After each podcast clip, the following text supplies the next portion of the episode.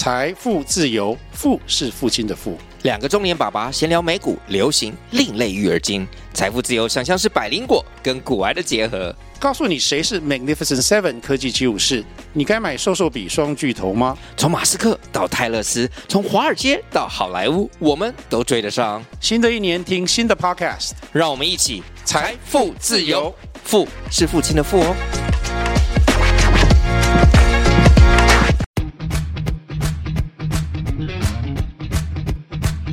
嗨，大家好，我是来自游戏公司的商务 Larry。我们旗下有运营多款的手机游戏，其中包含现在全台最火热、用户人数最高的手游。那作为游戏商务，我平常都在忙什么呢？举例来说，你可能会在便利商店通路看到饮料上、零食上。那有游戏的人物角色，或是你在路上看到有些有趣的游戏快捷提案啊，像是说可能呃像线下活动，或者说线上串联等等，这些其实就是我们作为游戏商务的日常。我们擅长的透过结合不同产业品牌特性，打造游戏玩家有感的品牌体验跟市场话题。如果你有有趣的跨界合作提案，或是想讨论各种跟游戏跨界合作的可能性，欢迎来找我。Welcome to Top Sales 101，我是 Larry，我是 Angel，邀集各行各业从 POS 机到灵骨塔，直击销售第一线成交的酸甜苦辣，让我们一起成为 Top Sales。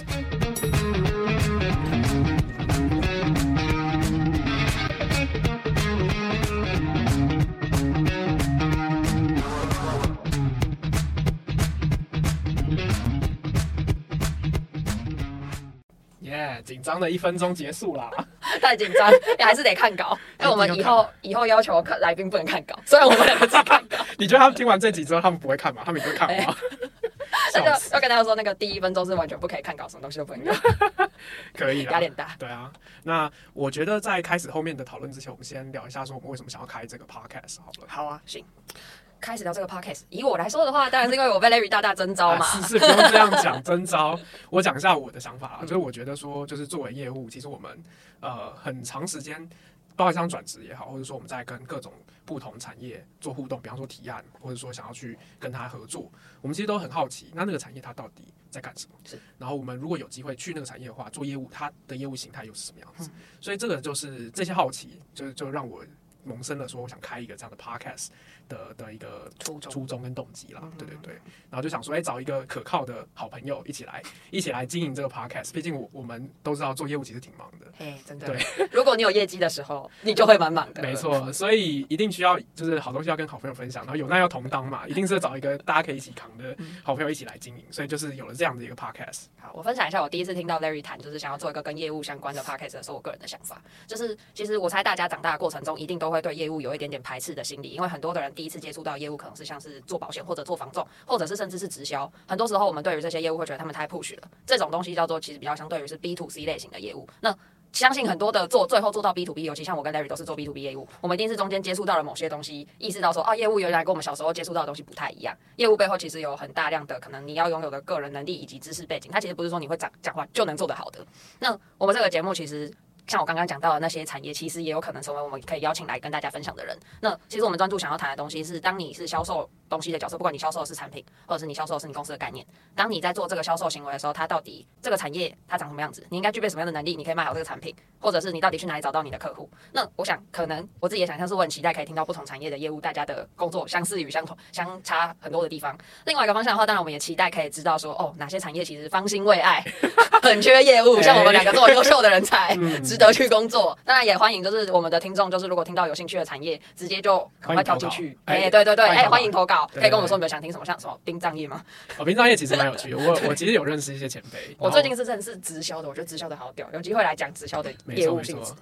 那既然是第一集，其实我们就来聊聊，就是大家做业务，其实有一环是，我相信只要你是刚进入这个岗位，或者说你。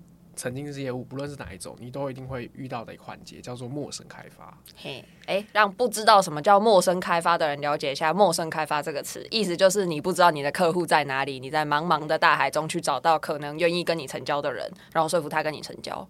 对，但他其实陌生开发这件事情，这四个字讲起来很简单，然后或者说大家看起来好像就是一个业务员拿着电话，或者发一堆 email 给各种他可能不认识的人。但它其实，在销售里面来说，它算是有一个脉络跟科学的，就是它其实是一门可以讲，如果认真要谈这件事情的话，其实我们可能谈三四个小时都不一定能讲得完。对，老实说，我认为其实不同的产业，因为你 target 的对象不同，你的陌生开发一定都有背后可以因循的逻辑。虽然你这个逻辑最后帮助你做的精准化，不见得可以精准到就是哦，你依陌生开发的依照这个逻辑找完，最后的这一批名单，它的成交率可能有个八十趴，很难。陌生开发的成功率真的超级低，但是其实真的可以有一个。任何产业都应该要有有效的机制，可以帮助你去找到更有可能成交的人，可能超过五十趴这种感觉吧。对，没错。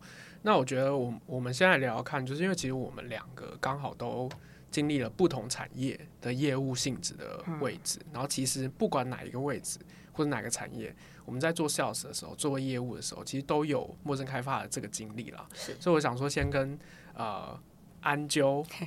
安啾，嘿，你要你要叫安啾还是叫就叫安啾？从此以后就安啾。OK，那先请安啾分享一下你在不同的公司里面做陌生开发的一些经验，这样子。我先分享一下，我其实认真算，我做过三次不同的性质的陌生开发。第一次是卖超级贵的系统，这个超级贵的系统大概两三百万，是哪一家厂商就不说了。然后这个系统它大概是在做行销自动化的。那那时候我们发现，其实市场上一是大家对于行销自动化这个概念不熟，二是这个东西太贵了，真正可以负担得起的品牌不多，所以这两件事情变成。你要在市场上找到愿意现在就已经有高度消费需求、想要买这个产品的客户，不可能。那那时候我们做的事情是，我们发现我们要从教育市场开始，所以那时候我们的陌生开发推推推推推推到最前面，变成是我们先来开始产制内容、办活动、办那些呃讲座啊、说明会啊，然后 seminar、webinar，我们透过这些活动来去。渐进式的影响市场，让市场认识到这些东西以后，才从这个这些活动里头去找名单。这是那时候做的第一种模式。第一种模式也一样是从市场上广泛的去找到可能对于你的某些议题的知识性质有兴趣的人，然后才进进一步去往下挖他的消费动机。第二次是蛮特别的经验，那一次是我那时候负责我们公司开发政治人物的广告需求，所以简单说就是我的所有客户都是政治人物。那那时候我们公司其实没有给我明确目标，但是很清楚，就是我卖的方案这东西只能给政治人物，所以你没有办法卖给任何其他的一般的小公司、一般的品牌公司，通通都不行，就是要找政治人物。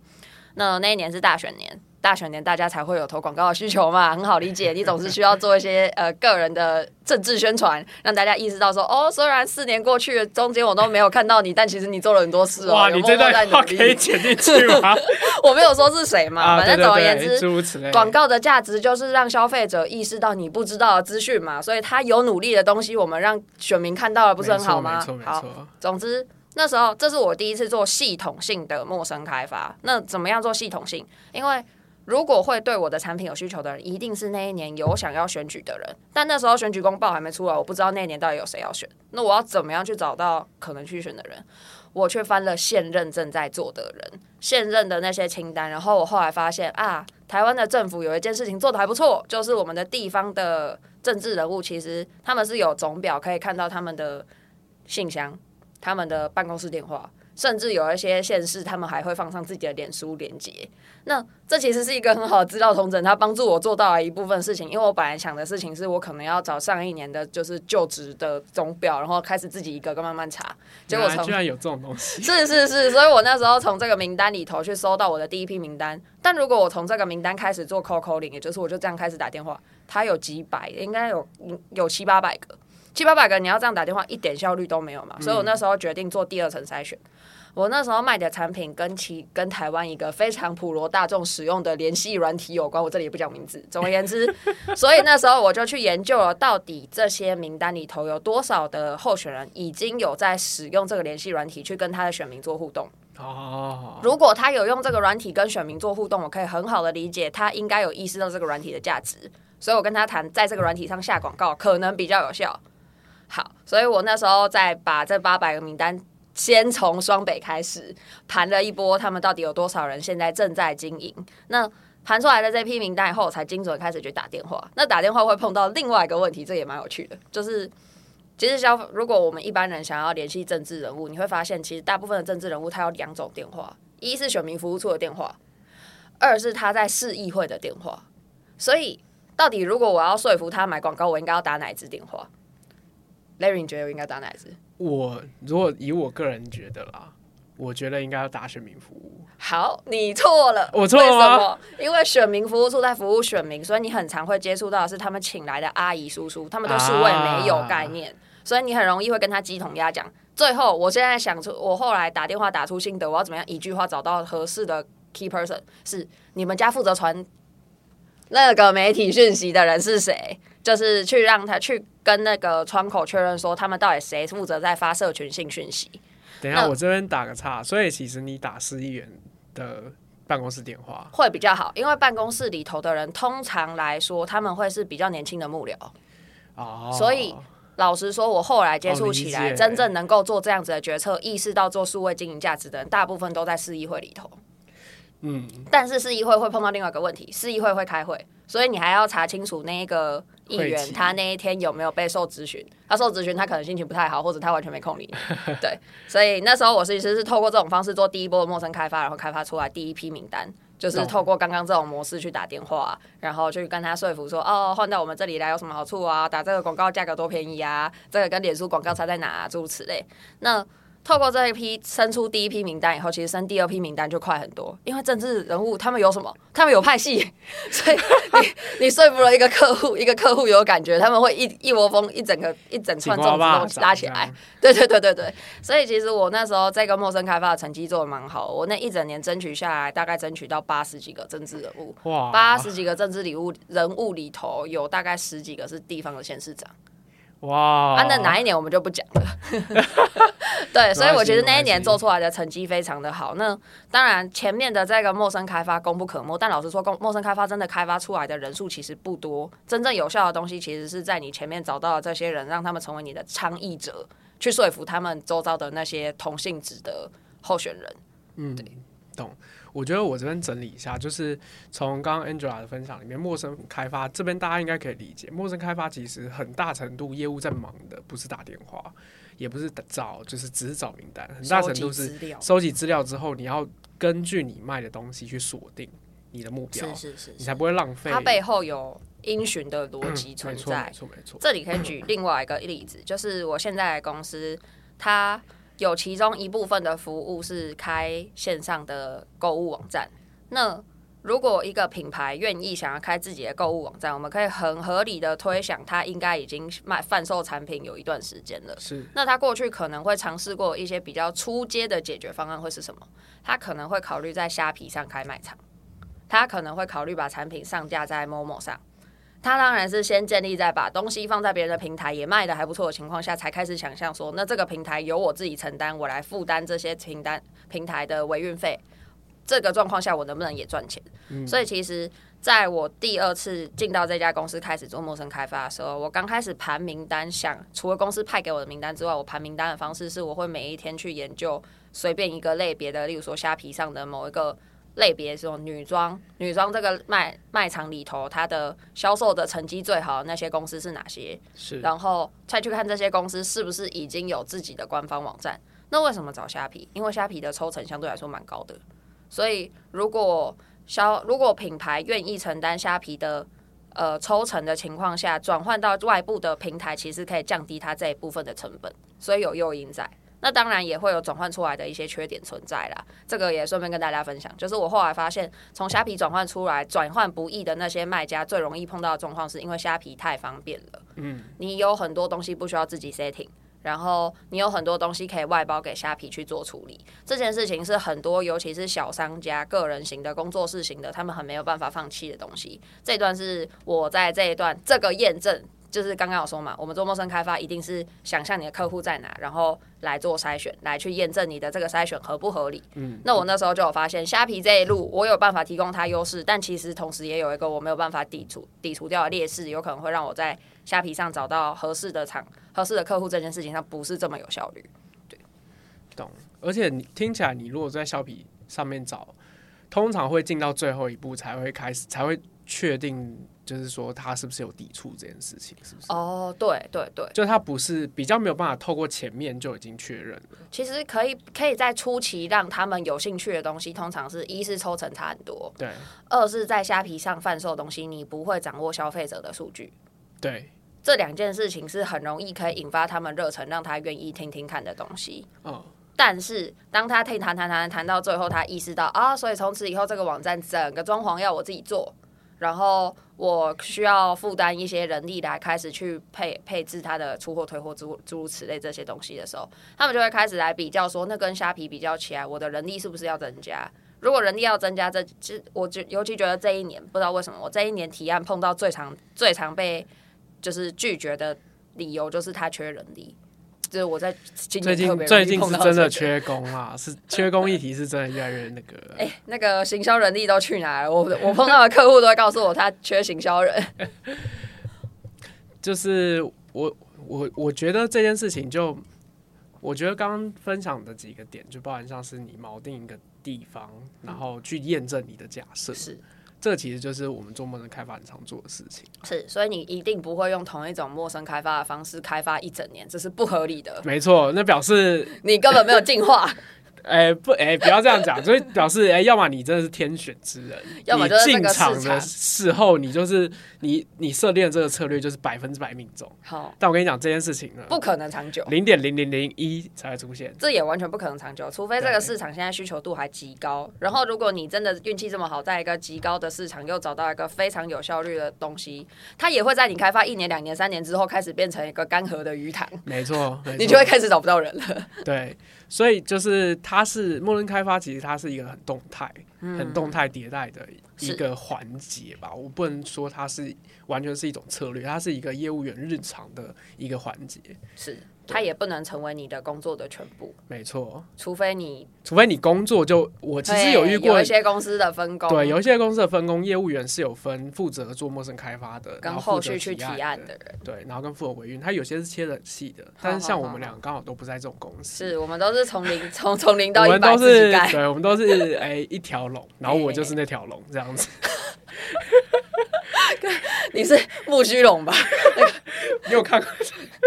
确实，因为我就是那条龙啊，没错。哎、欸，这你没听过吗？这通常都是我们自己自嘲的一种说法。一条龙真的好累哦。其实从头到尾做真的很不容易，因为我们刚刚只谈了陌生开发这一段，但陌生开发距离成交其实超级无敌远。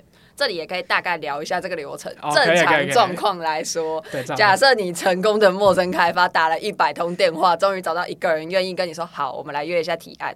那这时候你可能会开始依据他的需求做一份克制化一点的简报，你可能拿你日常的简报改成一点克制化性质的东西来跟他做这一次的提案。做这次的提案完以后，你接下来就会进入一个永无止境，想要跟他确认他到底有没有成交的意愿，他有没有成交的需求。那如果要成交之前，他到底有哪些关要过？例如说，他公司内部的财务有哪些关卡？老板投你了吗？资讯长投你了吗？行销人员觉得 OK 吗？那这一段东西就是我自己觉得啦，它是一个很大量的宫斗宫斗剧。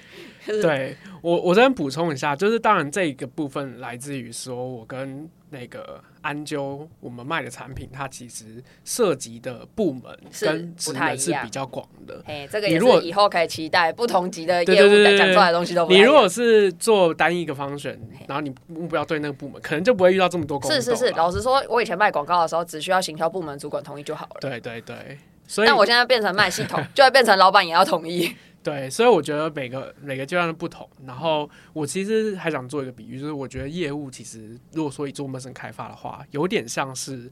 各位可能玩过交友软体的，应该很清楚，就是你其实就是你贴一张照片上去，你把你的兴趣爱好上去之后，你开始滑，滑完之后你开始发讯息给有跟你就是接上线的，你在滑的过程中呢，其实就是我们在做陌生开发的资料收集，然后有跟你接上线的，就是哎、欸、你你设定的这个你的 profile 的策略是对的，对，然后接上线之后，你要开始让他愿意跟你出去。好啦，有玩过交友软体的，应该这时候要心里有一个就是假设，就是这过程流失率极高。没错，没错，真的是百分之一啦。然后，所以其实，那我没有百分之一哦，我的 我的交友软体 profile 我的成绩没有那么差。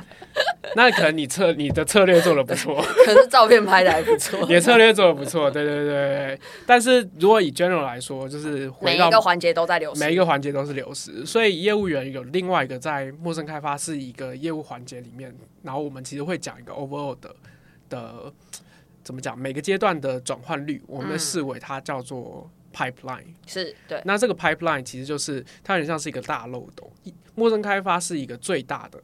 那个上层，对，你往下到最后，像你在最上层接触最多人，然后渐渐的你在每一层的接触里头，例如说你提案一次以后，有一些人就再也不理你了，然后你接下来跟他持续联系，有些人还愿意继续回你，对，有些人愿意帮你把你的东西丢到老板那边，让老板你再跟老板做一次提案，没错，最后真正愿意成交的人就是少少的一点点，这就是那个漏斗，对，然后你的 KPI 就是我们俗称业绩，嘿，就是绑在最后的那一块，所以我们有时候我不知道现在安啾有没有，就但我以前。还不是做商务的时候，我其实，在背业绩的情况下，我们是用这个业绩回推五倍到十倍你的派。因为为什么要推这？看来 Larry 他们公司是方法论性质比较强的公司，就是其实业务公司有很多种嘛，有一些公司是很专注在这个这个 pipeline 的背后的数据逻辑，没错。然后他可能会很细致的去堆叠，说真正的成交背后的比例大概是多少？像刚刚 Larry 讲五到十倍嘛。然后，其实以我公司来说，我们就是 freestyle 流，我们没有在管数字，反正你做得到业绩就好，没有人在管你背后的那个数据堆叠。幸福公司 哪里去？没有方法论也是会很危险的，尤其是你是刚开始做业务的情况下，你进到没有方法论的公司，你其实会很难摸索到底你应该怎么做。对，其实我第一份工作也是完全没有这一块的方法论，所以你自己摸索我们自己摸索，就是因为后来我我是一个很需要，就是比方说我出去。可能开车出去，我一定要看 Google Map。好，你需要有 SOP，要有方法论。我需要有一个让自己能够安心的说，哎、欸，我在正确的路上，我不是走歪路。所以我就会去研究说，哎、欸，那以我个人那时候，我就是自己写了一个自己的 pipeline 的转换率这样子，然后就沿用到下一间公司，就是方法论很强。但是当方法论很强的时候，你会发现另外一个痛苦来自于你的主管比你更懂怎么 manage 你的 pipeline，嗯、哼哼，所以你每一个阶段的努力，你都要做到百分之一百二十。好好好，因为老板懂你在干嘛。对，老板就觉得说，干你你这个十倍完全不合理啊！你应该要现在就应该要能够交出二十到三十个例子，你怎么只有十五个？好好好，你还少打哦，就是他就会这样给你。就是 公司盯的，就是等于是，如果公司有很明确的 SOP 的时候，他会在每一个环节都有更多东西可以盯你。没错，就是如果公司没有 SOP 的时候，他就会只看你最后的数字。对，那、啊、你数字有出来就是有出来，不管你这个是就是瞎猫碰上死老鼠的，还是你经营了六个月才出现的那个，不管，反正总是有数字就好。但是像 Larry 说的这种公司里头有 SOP 性质，他可能就会从你在陌生开发打了多少电话就开始跟你。确认，这电话约了多少次会议就再确认。对，会议出去以后多少人给你回复再确认，就你会有很多个，这个算 KPI 吗？很，很呃，我觉得比较像是你的主管会对于整件事情非常了解，甚至比你掌控程度极高。对，我觉得压力好大哦。我觉得，哎、欸，我觉得其实如果你是呃比较前期在做 sales，我其实觉得这个训练是好的。好。对，因为它可以帮助你评定清楚你在做业务推展这件事的进度到哪。对对对对，但是同样的，你的压力也跟没有这件事情是完全不同的压力。我觉得从像我现在，我们虽然还是有 KPI，但是以前背业绩跟现在其实还是有背 KPI 的情况下，呃，现在就没有像以前盯的这么这么 minor。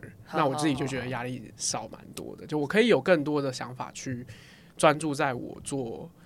而且其实，在你现在这个状况，可能 try error 的量就很大。哎，对，就是就不会有人要求你说，因为你这个数字怎么没做到？可能你现在想要做的是比较精准一点的打击。没错，没错，没错。所以我觉得这个是不同的啦。但是我也想问问看安九，就是你自己在做，你刚刚讲你上一间公司其实没有这么。没有钉，对，没有钉，超级不盯。那到现在，我听起来现在的公司盯一点啊，但也没有方法论的钉啊。不会光有钉一点，没钉跟有钉就差很多了。是是是，对啊，你自己觉得嘞？对，我补充一下，我在前公司的时候，其实那时候我不觉得我算是一个真正的业务，虽然我卖产品。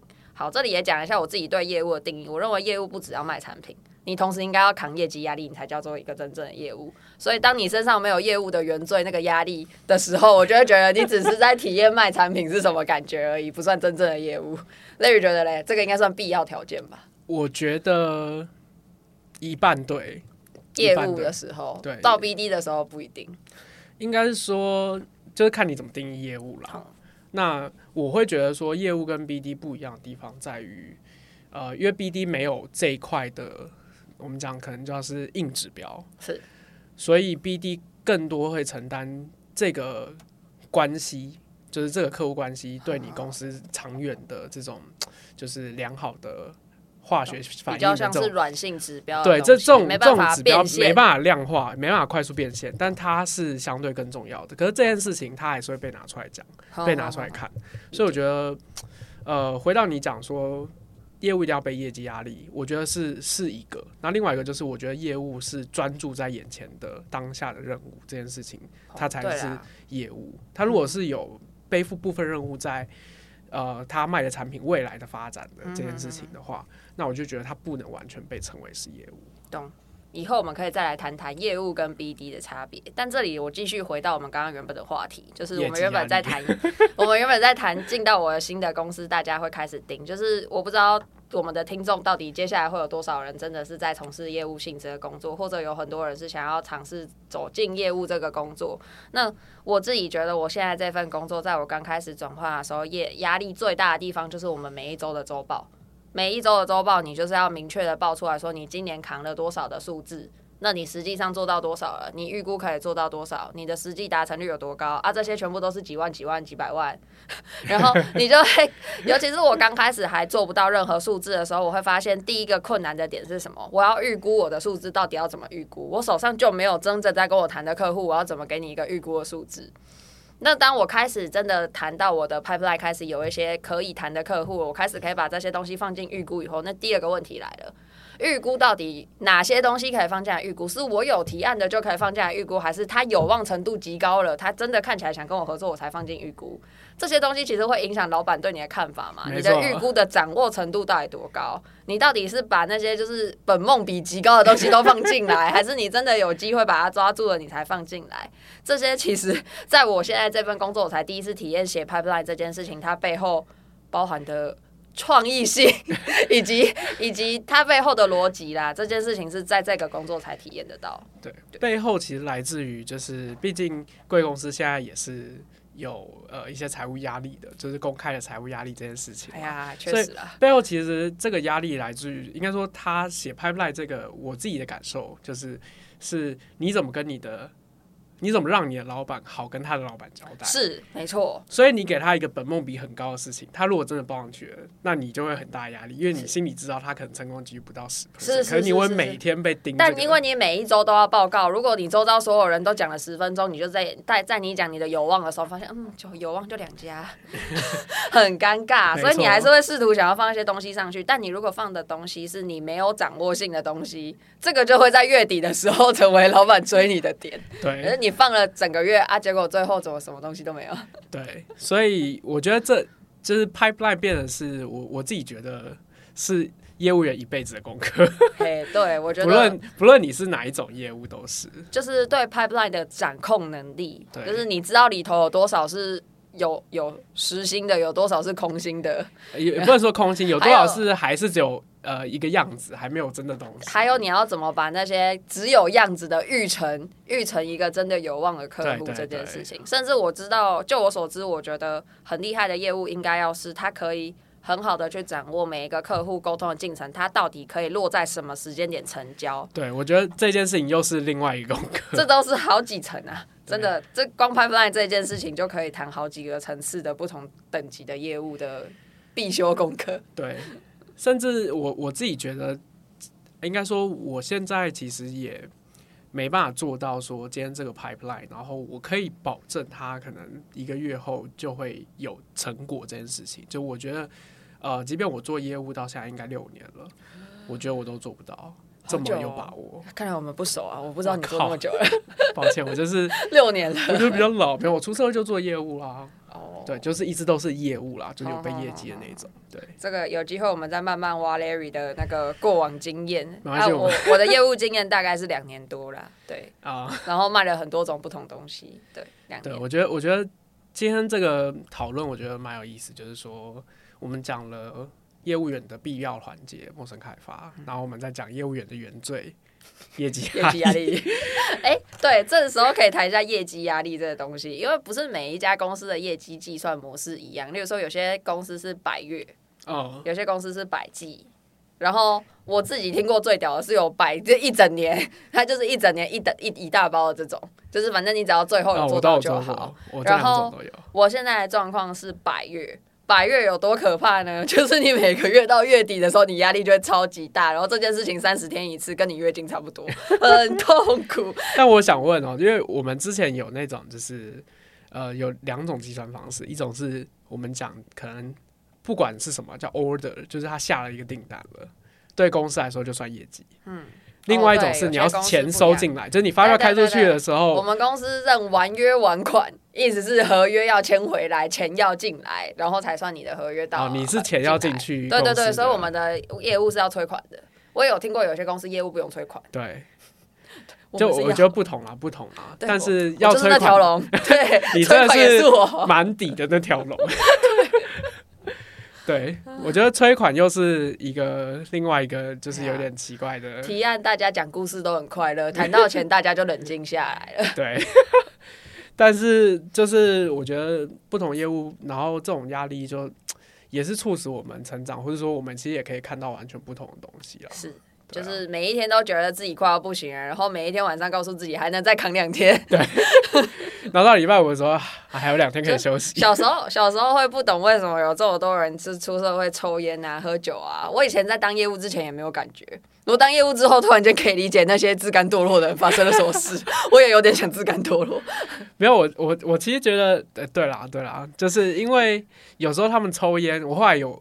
因为我我之前会去陪抽交际，然后会跟那些大哥聊，他们就是说，其实你也不是真的想抽，你其实只是想要离开那个工作环境。哦，不是为了要社交跟其他人。对，对对，他其实就是想要离开他的座位。然后去一个可以吹到风的地方，然后要有点事情做嘛。啊，那你抽根烟，对，抽根烟这样子，对对对，是一个放松心情啦，心理上的抽离。对，我觉得大家成年人都有成年人各自的压力啦。业务有业务压力，不能说是就是只有业务压力这么大。是其他工作压力，其他工作压力是一样，只是体验的方式不太一样。对，没错。感谢搭乘 Top Sales 101，不论你是在 Apple Podcast、Spotify、First Story、SoundOn 或其他的平台听我们的节目，拜托一定要给我们五星评价，也欢迎留言告诉我们你想要听的主题，我们会尽可能的邀约大来宾。我们下集节目见喽，拜拜。